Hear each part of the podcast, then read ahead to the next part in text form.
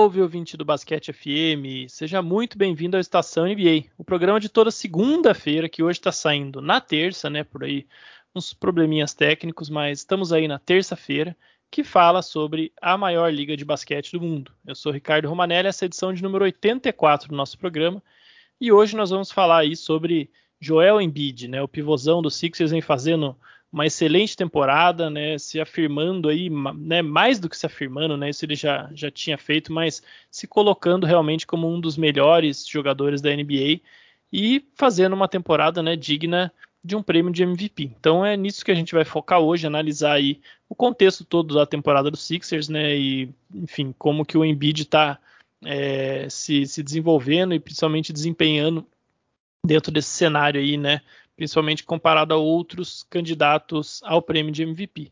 E para falar disso, é óbvio que eu só podia estar tá aqui com dois torcedores do Philadelphia 76ers, né? Então, começando pelo Pedro Sequin, que responde lá pelo perfil SixersNationBR no Twitter, né? É, Sequin que já esteve conosco, inclusive em live lá na nossa Twitch, né? Então, fala Sequin, tudo certo aí? Vamos falar um pouco de Embiid? Tudo certo, Ricardo, tudo certo, Augusto. Voltei aí para para falar mais sobre o Embiid, que é sempre, sempre um grande prazer, ainda mais com essa companhia aí, craque, grandes conhecedores do, do basquete. Então, bora lá, bora lá xingar. Xingar porque sempre tem alguém para xingar, né? É isso aí, sempre tem alguém para xingar. Se não fosse assim, não existiria o Twitter, inclusive, né? E, bom, como você quem já deu spoiler, né? O nosso outro convidado é o Augusto, que também já esteve conosco é, em live lá na Twitch do Basquete FM, né? Só que ao contrário do Sequin, não foi para falar de Sixers, a gente fez uma live lá com o Augusto para falar sobre o, os novos técnicos, né, da, da, Conferência Leste antes do começo da temporada. E tá aí de novo o nosso querido Augusto Souto, né? Arroba Magu Souto lá no Twitter. Fala, Augusto, tudo certo? Hoje vamos falar de Sixers, né? Fala, Ricardo. Fala, Sequin. Uh, finalmente eu vou aparecer para falar de Sixers, que é basicamente o que eu mais falo na minha conta é, pessoal lá no Twitter. Para quem quiser acompanhar, eu falo bastante sobre Sixers. Falo sobre outros esportes também. É, cara, imenso prazer estar aqui, falar sobre o Embiid, que é o meu jogador favorito. Tenho uma relação de amor verdadeiro com o Embiid. Ele, eu acho que nessa temporada de NBA, que é uma temporada que eu particularmente não estou gostando muito, por causa dos problemas de lesão, protocolo de eu acho que ele é uma das poucas pessoas que ainda me fazem ter um, vontade de assistir NBA na temporada tão feia, como botar assim, como essa. Pois é, eu te pois falo é, até que, que assim, é, a gente sempre torce para várias coisas na NBA, né? Então você torce para tem alguns times que você simpatiza mais para ser campeão, né? Outros jogadores você quer que se afirmem, que sejam stars a, a, coisa individual que eu mais estou torcendo esse ano na NBA é para o Embiid ser MVP, né? Então já eu começo o podcast assim que já para ninguém se enganar a direção que nós vamos tomar aqui, né? Tô aqui eh, só torcedor do Sixers, um clubismo descarado, então estamos aí para isso mesmo. Mas antes da gente entrar na nossa pauta, é, só vou dar os nossos recados aí de praxe, né? Primeiro, reforçando que todo mundo siga o Basquete FM nas redes sociais, né? Instagram, Twitter, no seu agregador de podcast preferido, né? Spotify, Apple Podcasts, Orelo, né? Que é onde a gente consegue ali monetizar um pouquinho os plays. E também na Twitch, onde a gente está fazendo as lives semanais, né? A nossa live lá, o Papo de Vestiário, revisando os, os lances das últimas rodadas, né? O pessoal analisa é, as jogadas ali em vídeo, um formato bem diferente do podcast, então acompanhem que também tá bem legal e também reforço, né, se você quer ajudar a produção de conteúdo independente, compre lá a nossa linha de camisetas na Odyssey, né? Nosso parceiro com o cupom Basquete FM são 10% de desconto e a linha de camisetas inspirada na nossa série sobre a evolução das posições do basquete, né? Então cada posição tem uma camiseta, uma estampa original lá, então é, acessem lá que também as camisetas são muito boas, eu tenho todas inclusive, não todas as cores, né? Porque tem muitas opções de cores em cada uma, mas eu tenho uma de cada posição e realmente são camisetas, canecas, moletons é, de uma qualidade muito legal, não só do basquete fêmea, mas as estampas dos outros parceiros da Odyssey também. Então, vamos lá, sem mais delongas, falar do nosso querido Joel Embiid do Philadelphia 76ers, né?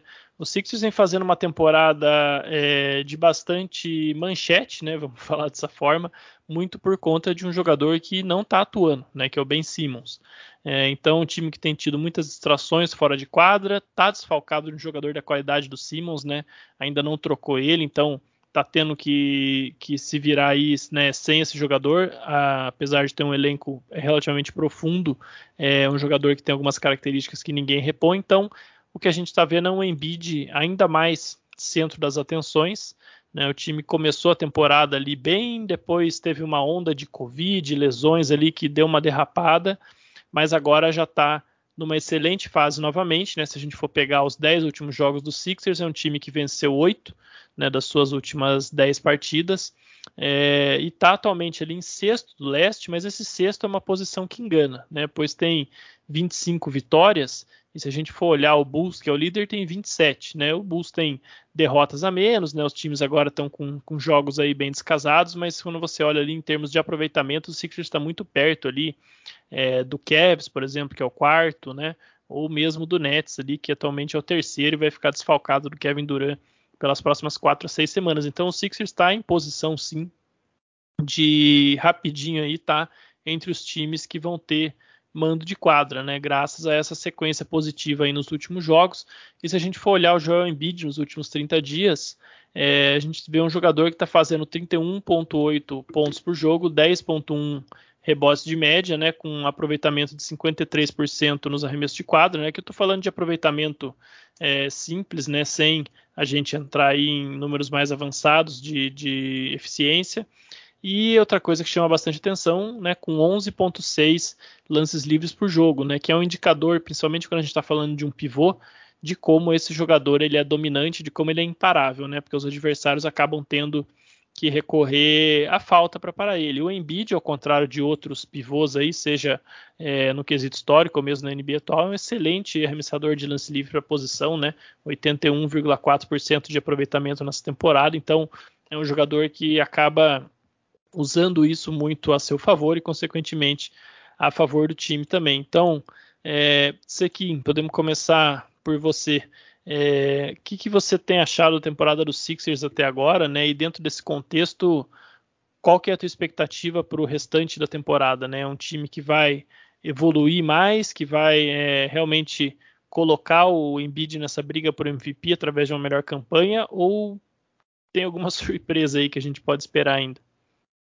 Não, Ricardo, acho que o, a temporada do Embiid até agora vem sendo, assim, além da, da expectativa.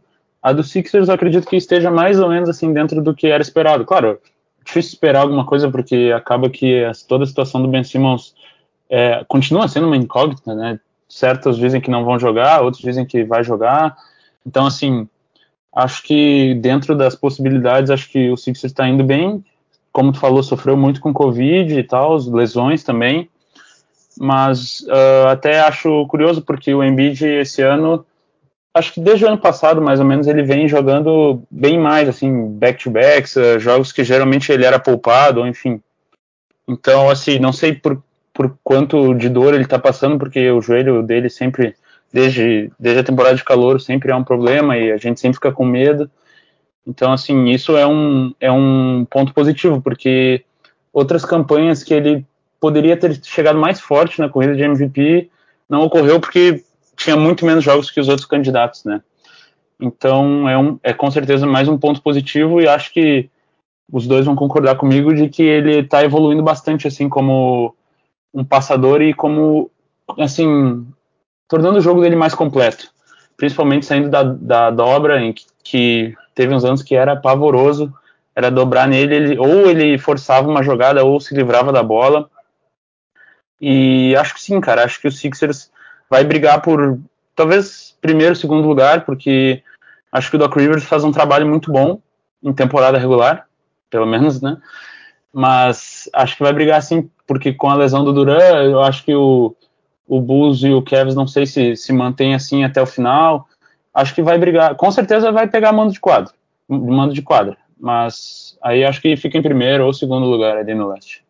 A temporada do Sixers, para mim, ela é um pouco dentro do esperado, vamos dizer assim, no lado defensivo. O time ainda é um time top 10 na defesa, que é algo que eu sempre imaginei que seria mesmo com a ausência do Simmons.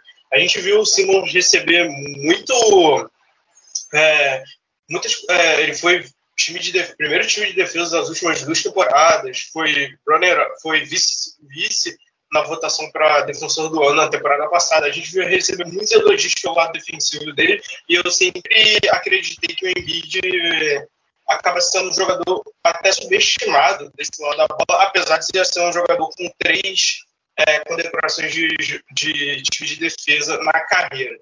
É, eu sempre disse que o Embiid era o principal defensor do time e eu acho que essa temporada está provando isso. Se precisar uma das melhores defesas da liga, mesmo sem o Ben Simmons, porque o Embiid é um defensor sensacional.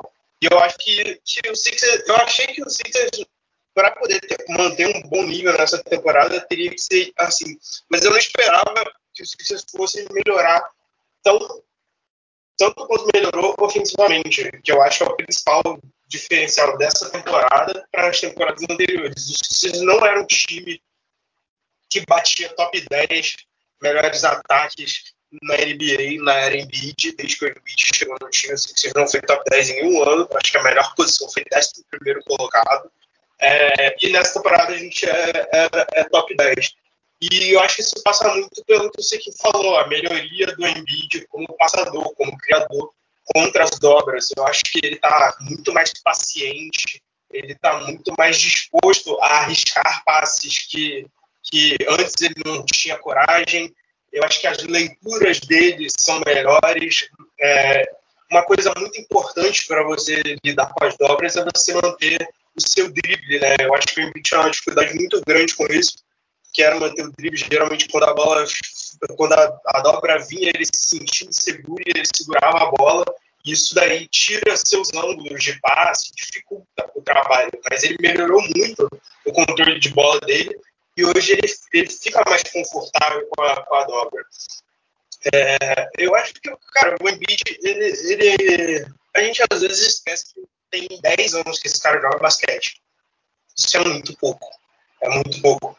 A gente sabe que os, os jogadores tops da NBA, os principais prospectos do draft, é, as superestrelas, esses caras jogam basquete e chegam na NBA jogando mais de 15 anos de basquete, quase 20 anos de basquete.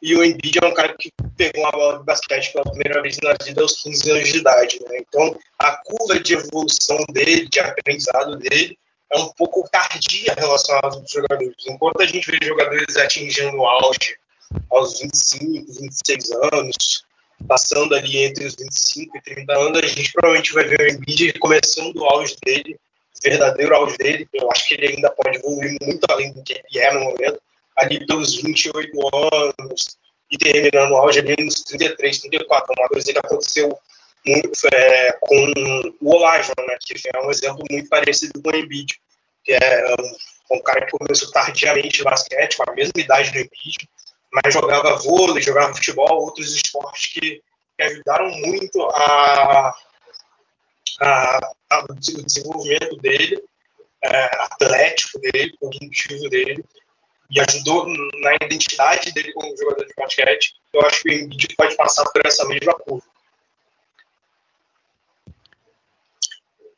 Pois é, realmente. É, pois é, muito interessante, né, esse fato do Embiid estar tá jogando basquete relativamente pouco tempo, porque aí a gente é, como ele está fora de uma curva de evolução, né, de um jogador normal, assim, vamos dizer, entre aspas, é, é, a gente acaba esperando algumas coisas e né, ele acaba fazendo em outra ordem, muitas vezes, como esse salto aí, né, muita gente já esperava que ele pudesse ter dado esse salto antes, que ele deu agora nas últimas duas temporadas, mas eu acho que até pelas lesões e tudo mais, né, que ele teve no começo da carreira, ele está até dentro aí de uma de uma linha do tempo acelerada, né? E eu concordo muito contigo, né? Tanto quanto ele ser um defensor muito subestimado, é, quanto com ele, com o Simmons, né, talvez não ter todos os méritos que deveria. Não estou aqui dizendo que o Simmons é um mau defensor, pelo contrário, é um excelente defensor, um dos melhores defensores um contra um que a NBA tem, né? Mas na NBA, é, especialmente com a maneira que os times jogam hoje, tanto na defesa quanto no ataque, é, a defesa um contra um ela perdeu muito valor, né?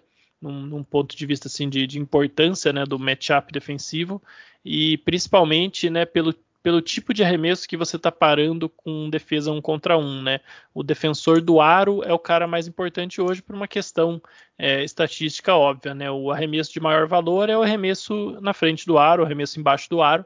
Então, o jogador que protege o seu aro, ele vai ser o defensor mais importante, né? Então, é por isso que um Rudy Gobert da vida, por exemplo, sempre está ali é, ganhando prêmio, né? Sendo um dos melhores defensores da NBA e o Embiid, sem dúvidas, ele tem que estar tá nessas conversas aí com uma frequência maior do que aparece, né?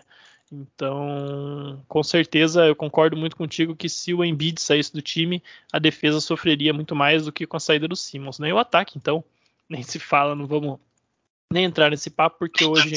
É, só te interromper um pouquinho. É, eu tava olhando agora o blog da NBA, né? Que eles postam os, os rankings das premiações e o Embiid acabou de entrar no top 5 para defensor do ano. Ele é o quarto colocado. É, tá só atrás do Draymond Green, do o Antetokounmpo tá em primeiro, o Draymond Green tá em segundo e o Gobert tá em terceiro. Ah, interessante. É, realmente são esses os caras que tem que estar no papo. Então, são esses os caras que tem que estar no papo junto com o Embiid, sem dúvidas. Então, é bom ver ele tendo esse reconhecimento a mais ainda. Né? É, bom, é fato também né, que o, o Sixers esse ano está num contexto diferente do ano passado. Né? No começo da temporada passada, o Embiid parecia que ia ser um candidatíssimo ao MVP. Infelizmente, ele teve uma lesão ali no meio do ano. Né? O Sixers foi é, primeira é, primeira campanha do leste, né? Melhor campanha do leste. Então parecia que ele ia brigar pelo MVP. Infelizmente teve uma lesão no meio da temporada que acabou tirando ele da disputa. Né? E é fato também que a quantidade de jogos jogados acaba também influenciando muito né, na, na, candidatura de um jogador a MVP. É, tanto que o Jokic ano passado jogou os 82 jogos, e isso com certeza fez parte né, da, da, decisão aí dos votantes por ele. E se a gente for pegar os principais candidatos. Foram 72 jogos, não? Oi? É, desculpa, 72. É. É, 72 jogos para o Jokic na temporada passada. Então, nesse ano, o, o Yannis, por exemplo, ele já perdeu 9 jogos. O Jokic já perdeu 5, é quem menos perdeu, né? É, desculpa, o Curry é quem menos perdeu, perdeu 4. O Embiid perdeu também, perdeu 11 jogos. O KD já perdeu é, 7 jogos e vai perder muitos mais agora com a lesão. E o LeBron James perdeu 12 jogos, né? Falando aqui dos caras que estão aí nas, na, não acho que todos esses sejam verdadeiros candidatos a MVP, né? Mas os caras que estão aí na, nos debates. Então, se a gente for pensar num contexto de temporada que, né? Acho que os votantes vão ser um pouco mais permissivos com isso, por aí conta de Covid, né? Jogo cancelado, né? Tudo que aconteceu, jogo adiado, que a gente não sabe ainda em que contexto que vai é, ser remarcado. Se a gente for olhar por tudo isso, eu acho que essa temporada tem um potencial dos votantes né, darem um pouco uma colher de chá. Então, o cara que perdeu ali 10, 12 jogos, ele não vai sair da, da, da corrida pelo MVP como saía no passado, eu acho. Né? Então, o Embiid está aí com 11 jogos. Disponibilidade sempre foi a grande questão para ele brigar para o MVP. Né? Então, Augusto, não sei o que você acha, mas é, eu tenho a impressão que o, o Embiid está meio na, na corda bamba aqui. Ele não pode perder muito mais jogo, não, né? Cara, primeiro de tudo, eu queria pedir para a NBA desconsiderar jogos que você perde por protocolo de segurança e saúde. Porque dos 11 jogos que o Embiid perdeu, 10 foram no protocolo de segurança e saúde. É ridículo. É algo que tá. Não tem como. Você está vivendo uma pandemia, é um vírus que ele, ele tem alta taxa de, é, de transmissibilidade. Como você vai evitar isso? Não tem como. Né? eu, eu acho injusto, porque também é uma questão, tipo, é sorte, cara. Não é um, não é uma coisa que dá para o jogador evitar, entendeu? Então, acho que, primeiro de tudo, tinha que desconsiderar jogos perdidos por protocolo de segurança saúde. Mas, é, se, se a gente é, olhar o número de jogos perdidos aí, o Embiid está bem na corda bamba ali. Eu acho que o MVP com o menor número de jogos foi o Bill Walton e ele jogou que 68, 67 jogos. O Embiid só poderia perder mais, mais quatro jogos. Né? Então é. fica difícil. Né? Mas Cara, o Kevin Durant vai perder mais de 30 jogos. E assim, o Embiid perdeu 21 jogos na temporada passada, né? E ele terminou em segundo. Então a gente também não, não sabe o quanto que a narrativa a favor dele. Vamos supor que o Sixers termina em primeiro no leste de novo, que eu acho que tem tudo na mão para fazer isso. Tem um dos calendários mais fáceis da NBA daqui até o final. É, então vamos supor que o Sixers chegue em primeiro no leste, Embiid joga 60, 60, 65 jogos, que é a maior marca da carreira dele no momento. É, e aí tem a narrativa da Ben Simmons saiu do time, que jogar, tal, nenhuma estrela, mais de 30 milhões de dólares em salário parados, nem no banco. É, e pô, o cara foi, voltou, jogou ainda melhor, manteve o time primeiro no leste, jogou em nível de defensor do ano, nível de MVP, vamos votar nele. Eu acho que dá para trabalhar um pouquinho aí com uma margem de maior de jogos perdidos, mas também a gente não sabe o quão o quão permissivos os caras vão ser em relação a isso. Né? Eu acho que o, uma coisa que poderia ajudar é se os outros caras perdessem mais jogos. Entendeu? Se o Antetokounmpo chegar aí mais de 10 jogos perdidos, eu acho muito difícil eles darem culto pro Jokic, para falar a verdade. Também acho. Porque, porque, porque eu acho que já teve, apesar da votação ter sido muito expressiva a favor dele da temporada passada, é porque no final meio que ficou assim, pô, é ele ou ninguém. Mas durante a temporada a gente viu muita resistência em relação a premiar ele. A gente viu veículos de mídia fazendo até de maneira meio descarada campanha para nomes de mercado maior e tal. A gente viu gente fazendo campanha até para expor no fim da temporada, porque já não tinha mais ninguém para fazer campanha que tivesse jogado jogos o suficiente. É, então eu acho difícil o Jokic ganhar. Mas eu acho que é, o que vai pesar, eu acho que o, que o que pode ser o principal empecilho ali, falando dos outros concorrentes, é o Curry, cara. Ele perdeu poucos jogos. Talvez ele ainda vá perder mais jogos. Eu acho bem provável. Mas ele perdeu poucos jogos. Ele está nesse momento de baixa aí. Mas a gente tem que lembrar que na temporada passada ele também começou um pouquinho devagar, assim, e depois ele engrenou e terminou em terceiro. E agora, se ele engrenar de novo, provavelmente ele vai terminar em primeiro no leste, não fora dos playoffs, dos playoffs igual foi a temporada passada, no oeste, primeiro no oeste, perdão. É, primeiro no oeste com números muito absurdos. Aí eu já acho difícil bater o Curry numa votação assim, entendeu? Pois é, né? Realmente é, é uma questão complicada, né? Porque o, o Curry, pelo contrário, né? A gente sabe que existe alguma má vontade aí com caras como o Jokic, o Curry já é o contrário, né? É o cara que a mídia inteira, qualquer coisinha já, já vota nele. Então, é, eu também acho, apesar de em termos de performance, eu achar que hoje, né? Se terminasse hoje a temporada, o MVP tinha que ficar aí entre KD, Yannis, né? E o Embiid aí nessa performance recente, porque o Curry ele deu uma caída boa em relação ao que ele vinha no começo da temporada, mas a gente ainda tem meia temporada pela frente, né? O que eu acho é que é muito difícil alguém fora dessa briga aí entrar hoje, né? Então, o Embiid ele tá com o pé lá dentro, ele, né, se continuar desse jeito, o Sixers for é, muito bem no leste, né, e que tem tudo para fazer isso, eu concordo também, acho que vai é, acabar sendo pelo menos um top 2, 3 aí de novo, né, mas novamente torcendo muito para que seja o MVP. Já que você mencionou, Augusto, vou falar, é, vamos falar um pouco aí também, né, é, sobre essa questão envolvendo o Ben Simmons, né? Vou chamar primeiro o Sequinha aí para falar, né? Ele que inclusive é, usava foto no Skype dele, é uma foto do Ben Simmons, hein? Vou denunciar aqui no ar ao vivo. Já trocou. ele já já trocou já, né, já tirou, mas eu deixo a denúncia aí ao vivo, né?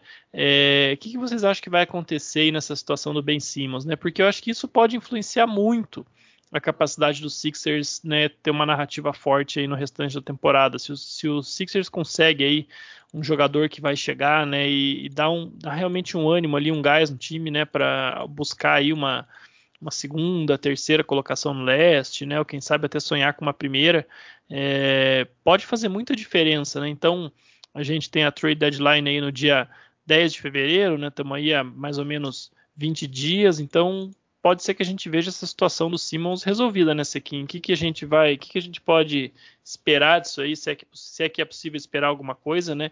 E como que você acha que isso pode afetar a temporada dos Sixers, especialmente né, a, a, a campanha do Embiid por MVP? Olha, eu acho que agora até essa última semana até que deu uma esquentada, eu, eu já estava bem desiludido em relação à troca do Ben Simmons, mas é, é difícil porque deve, isso deve estar sendo uma batalha muito forte nos bastidores, ligação para lá, ligação para cá, e lida com o Rich Paul também, que não deve ser muito fácil. Então, assim, acho que antes eu tinha mais convicção de que o, o Daryl ia trocar ele. Agora, eu não sei, parece que o Morey está disposto a realmente sentar e, e esperar chegar algo que ele realmente acha que vale a pena, entendeu? Eu acho que o fato do Ben Simmons uh, não estar jogando, eu acho que a força ainda mais, reforça ainda mais a, a candidatura do Embiid. Obviamente, né, um time perdeu, querendo ou não, o Ben Simmons era a segunda peça mais importante do time, então acho que reforça a campanha do Embiid. E assim, vários pacotes não, não me agradaram muito. Eu acho que talvez esse que tanto falado do Kings aí, numa troca múltipla, e bah, se, se livrar do Tobias Harris ainda, então nossa, é um dia, é um dia histórico na Philadelphia se isso acontecer. Cometeria crimes para ver é. o Tobias jogando em outra franquia. Outro que a gente não praticamente não falou, mas bah, tá complicado, cara. Pelo amor de Deus. E não adianta, o, o salário dele sempre vai assombrar ele, então é um, é um pacote. Se quiser mas... falar um pouquinho de Tobias Harris, pode falar, faz ah, desabafo aí. Não vou me conter aqui, cara. Ah, é, é que eu, eu começar a falar do Tobias Harris, eu vou fazer aqueles rants de 15 minutos do Ben é, Simons é. no podcast dele, entendeu? eu nunca fui muito fã do Tobias Harris. Acho que acho que a gente foi o Elton Brand fez uma grande, bom, isso ninguém discorda, né, que o Elton Brand fez uma, uma grande cagada, mas acho que muita, muita gente defendia ele, eu nunca fui muito, muito fã, acho que um cara muito, muito limitado, e aí quando, quando assinou aquele contrato, aí assinou, assinou atestado de que não tem como, cara, agora já, graças a Deus, estamos caminhando para o fim desse contrato, acho que tem mais dois anos só, então, assim, é, é difícil, cara, são decisões que complicam o time, é, acho até que o Murray conseguiu limpar bastante a cagada, trocando o Al Horford, enfim, trouxe Seth Curry, acho que tornou o time mais coeso e mais competitivo para ajudar o Embiid. E mesmo assim a gente está vendo noites que o Embiid não tem ajuda. Mas enfim, acho que acho que é por esse lado assim, cara. Eu espero, mas eu pessoalmente espero que ele seja trocado, cara. Eu acho que o Embiid, não sei mais, eu não sei quanto tempo o Embiid vai ter o corpo no, no auge e saudável. Então assim, acho que tem que aproveitar que ele está saudável, está jogando muita bola. Na minha opinião clubista, é o, é o melhor jogador do mundo hoje. Então acho que o Sixers tem que aproveitar isso, cara. Eu acho que o Daryl Morris sabe disso.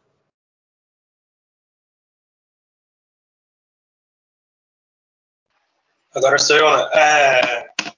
Cara, falando sobre o Simmons, eu acho que cada palavra do Sequinha aí diz, diz perfeitamente qual é a situação.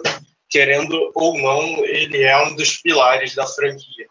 Ele é o nosso segundo jogador mais importante e não ter ele em quadra é problemático, porque o time é feito e montado para que ele e o Embiid possam coexistir. É... Cara, falando, ah, falando, sobre a possível troca dele, assim, eu acho que nenhum pacote que o Sixers vai receber é, descreve o real valor do Ben Simmons para a equipe de basquete, entendeu? Eu acho que, por exemplo, uma franquia como Kings fizer uma troca por ele, é, um desses pacotes discutidos assim, o Kings provavelmente ganha mais do que o Sixers na troca em questão do nível de jogador que está saindo de uma franquia para outra. Provavelmente o Simmons é o melhor jogador do Kings desde o Chris Webber. Tipo, esse é absurdo, cara. O Kings tem a maior sequência de temporadas aí sem ir para os playoffs. Então, eu, eu, por exemplo, eu vejo torcedor do Kings hesitando, falando, não, time não vale isso, essa troca aquilo. É, cara, o seu time não vai para os playoffs e o Simmons é um cara que nunca deixou de ir para os playoffs. Provavelmente não vai nessa temporada, mas na próxima temporada, uma off-season para você montar o time, melhorar, o contexto, provavelmente você tem uma boa chance de ir para a próxima temporada, principalmente agora que a gente está no Oeste mais fraco relacionado aos últimos anos. Né? É, e falando sobre Tobias, que é um cara que foi muito citado aí, a gente já viu o Mark Stein e o Sam falando da possibilidade de que o King, não só da possibilidade, né, de que, de que o King está aberto a, a engolir o contrato do Tobias para facilitar uma troca pelo Simmons. Cara, o Tobias, ele é um maluco que... Ele é maluco. Acho que essa é a melhor forma de descrever ele. O Elton Brand é maluco por ter dado esse contrato para ele, porque é absurdo. O, o Tobias não é errado, cara. Se alguém te, chega para ti oferecendo 180 milhões de dólares, é melhor você pegar e correr com o dinheiro, cara. Entendeu? Então ele não está errado por isso, mas as expectativas nele sempre vão ser de que ele jogue pelo valor desse contrato, porque a gente sabe que ele não é capaz, que ele nunca foi, nunca mostrou bola para jogar isso, é, para jogar, para valer esse contrato. Eu não sei como que o Sixers chegou na avaliação de que ele valia aquilo, entendeu? Então eu acho que uma troca, só é, o Tobias, cara, ele tem alguns problemas que eles machucam tanto esse time do Sixers, e são detalhes, né? são pequenos detalhes que dá para você mudar é, se você tiver um técnico mais competente. Eu não sou tão crítico do Doc Rivers como outras pessoas, mas eu acho que ele é um cara que tem algumas falhas que tendem a deixar os jogadores dele acomodados, entendeu? Eu acho que um problema é um problema histórico que tinha no Clippers dele é que os jogadores ficavam acomodados e começavam a reclamar muito de arbitragem quando o time estava atrás do placar. E eu começo a ver isso acontecendo no Sixers, principalmente com o Tobias. O Tobias pega a bola, ele vai para a direção da cesta, ele junta, ele pega, ele segura a bola para poder subir para a cesta, o cara vai dar um tapa na bola, rouba a bola, o cara vai dar um, um toco nele, ele em vez de correr para voltar para a defesa, ele retorna. A mesma coisa acontece com o Drummond. E aí isso tudo resulta no que o Sixers é a pior defesa de transição da liga. É, então, acho que trocar o Tobias, cara, é sobre detalhes muito pequenos como esse que eu falei. Tem um outro problema do Tobias é que parece que ele é cego, porque o Embiid é um. cara, é sério. Essa aí foi foda. o, o, o Embiid, cara, eu acho que ele. É, o, eu acho que tem um pivô que era muito bom nisso, que era o Shaq. O Shaq, ele, o que, que ele fazia?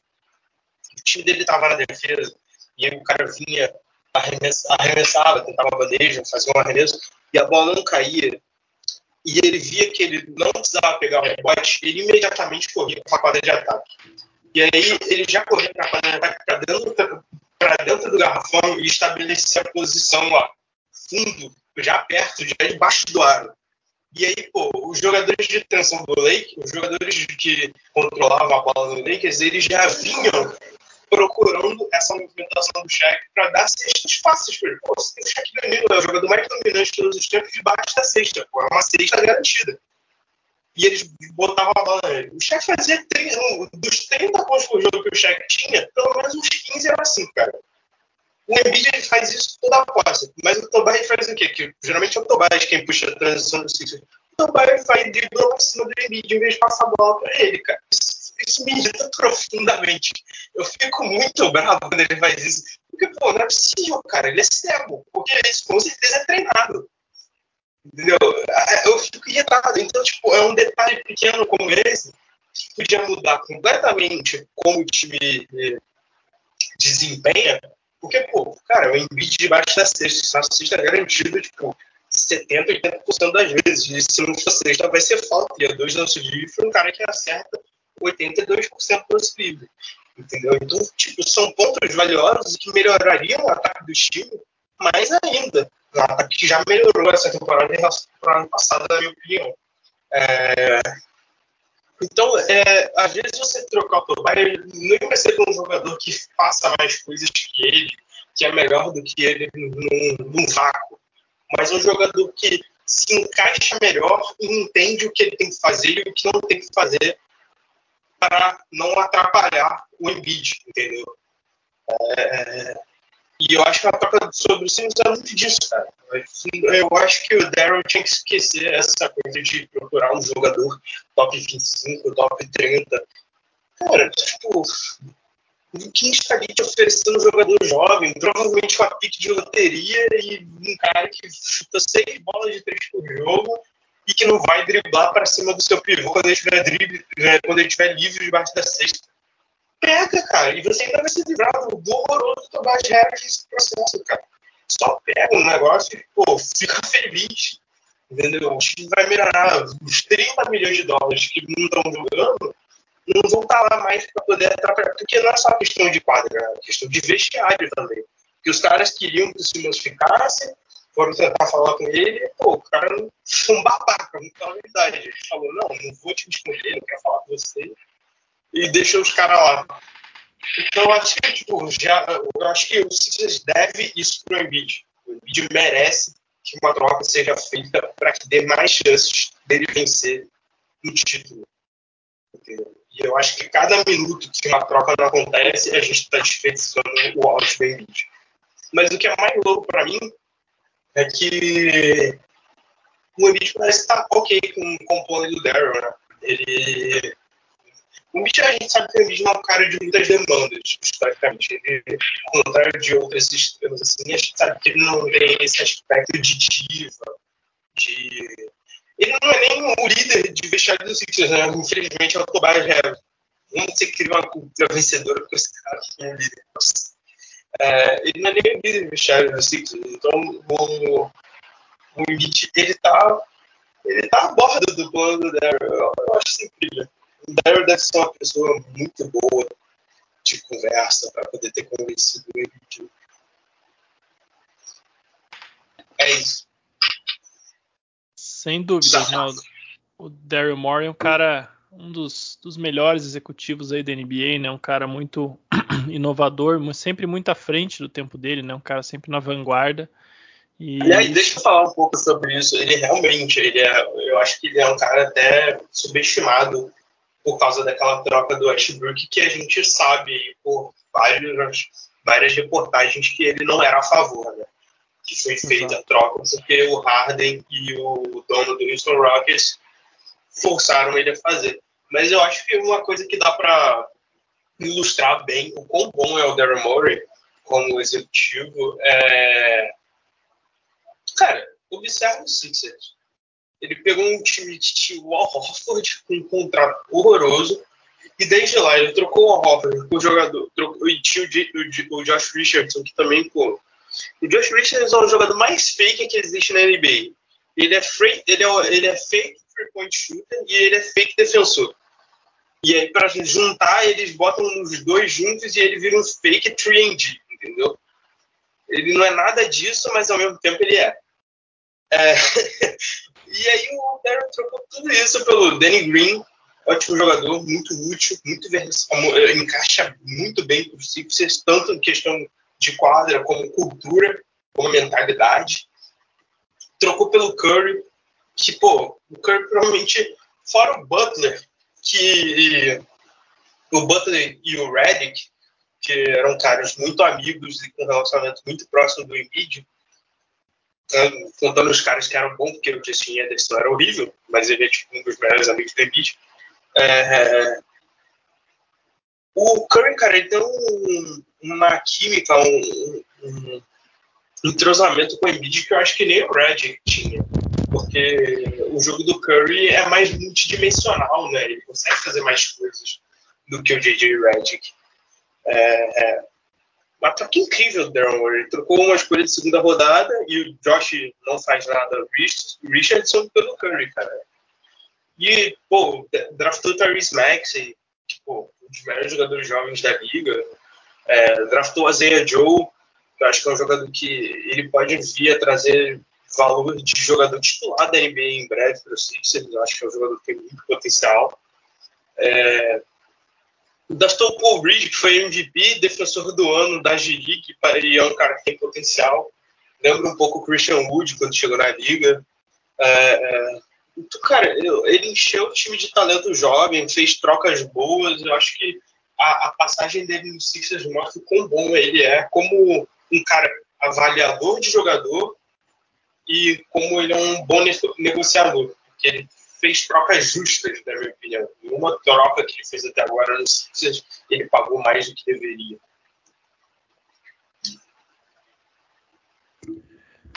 Muito bem. Eu acho que assim a gente cobriu aí, né, é, os principais pontos da temporada dos Sixers e da expectativa aí, né, sobre essa candidatura ainda nascente, né, do Embiid MVP, mas que é uma narrativa que pode ganhar força no momento certo, né? A gente sabe que é, se você é o MVP da primeira parte da temporada, muitas vezes você não vai ser o da segunda, né? Porque as narrativas perdem força, a mão quente esfria, né? Isso acontece muitas vezes. Então o Embiid está ganhando força aí no momento certo. Né? Vamos ver o que acontece. Então, Sequim, é, eu convido aí você e depois o Augusto para deixar aí uma palavra sobre o que, que, vocês projetam né, da disputa do restante da temporada. Né? A gente já falou sobre se a troca é, do Simmons ou não pode mudar as perspectivas, mas o que, vocês esperam para o restante da temporada? O que, que vocês gostariam de ver, principalmente, nesse restante de temporada, né, que pode afetar positivamente a, a, a candidatura do Embiid né, para MVP? E aí eu já peço para vocês, né, na, nesse mesmo comentário, já deixem as considerações finais de vocês e também o jabá, né? A gente já falou no começo, mas deixa aí onde é que o pessoal pode acompanhar o trabalho de vocês também. Olha, acho que eu, eu fiquei praticamente o podcast inteiro aí sendo positivo e falando coisas legais, exceto sobre o Tobias Harris, mas acho que, claro, se o cenário não mudar muito, o que seria troca de Tobias e Ben Simmons, que vamos torcer para acontecer, né? eu pelo menos. Eu acho que o Sixers caminha para ser eliminado no primeiro round.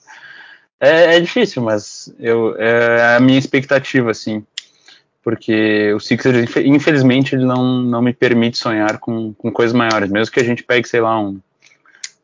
Nem sei quem está em oitavo hoje, mas que seja um Hornets, enfim. Acho que o Sixers, óbvio, entra como favorito, mas eu sempre tenho um pé atrás com esse time, com essa franquia, porque são muitos traumas e é difícil tu, tu acreditar, mesmo que o Embiid esteja, esteja jogando toda essa bola, né? Uh, bom, considerações finais, é, só queria dar um relato aqui, acho que como o Augusto falou no início, eu também tenho uma relação muito forte assim com o Embiid, acho que eu comecei, eu comecei a acompanhar o Sixers praticamente logo depois que ele foi draftado e teve todo aquele drama de ele não conseguir jogar e lesão, enfim, um cara que era muito. Tu pega o Embiid hoje e pega o Embiid que foi draftado, é bizarro, bizarro o que, o que aconteceu nesse tempo todo. Uh, pô, a história de vida do cara também é bizarra, perdeu o irmão do jeito que ele perdeu, então, assim, começar a jogar basquete com 15 anos, vir morar nos Estados Unidos, uh, não praticamente não falar inglês, para ser humilhado nos, nos, treinos. Acho que tem um, um, cara com uma história de vida muito rica, assim. E um cara que luta muito pela franquia, cara. Que, como o Augusto falou, ele não tem esse, esse negócio de diva. Acho que é um cara que ele pensa no bem da franquia o tempo inteiro, cara. Eu acho que eu valorizo muito isso. E valorizo muito ele. Acho que levo ele além da quadra, assim, comigo, além da, da torcida. Acho que é uma inspiração para mim, de verdade. E é isso, cara. Me sigam no, no Sixers Nation BR lá, arroba Sixers Nation BR, que lá a gente fala de Sixers e se, se vocês quiserem ver os meus comentários sobre o Grêmio na Série B também, dá para seguir lá, arroba Pedro. Vai ser um prazer receber vocês. Né? Valeu pelo convite, Ricardo, valeu pelo papo, foi muito massa mesmo. Espero poder voltar aqui para falar sobre Sixers campeão ou troca do Ben Simmons, quem sabe. É, cara, minha expectativa é que o time continue nessa tendência positiva que está desde que o Embiid voltou dos protocolos de segurança e saúde, né?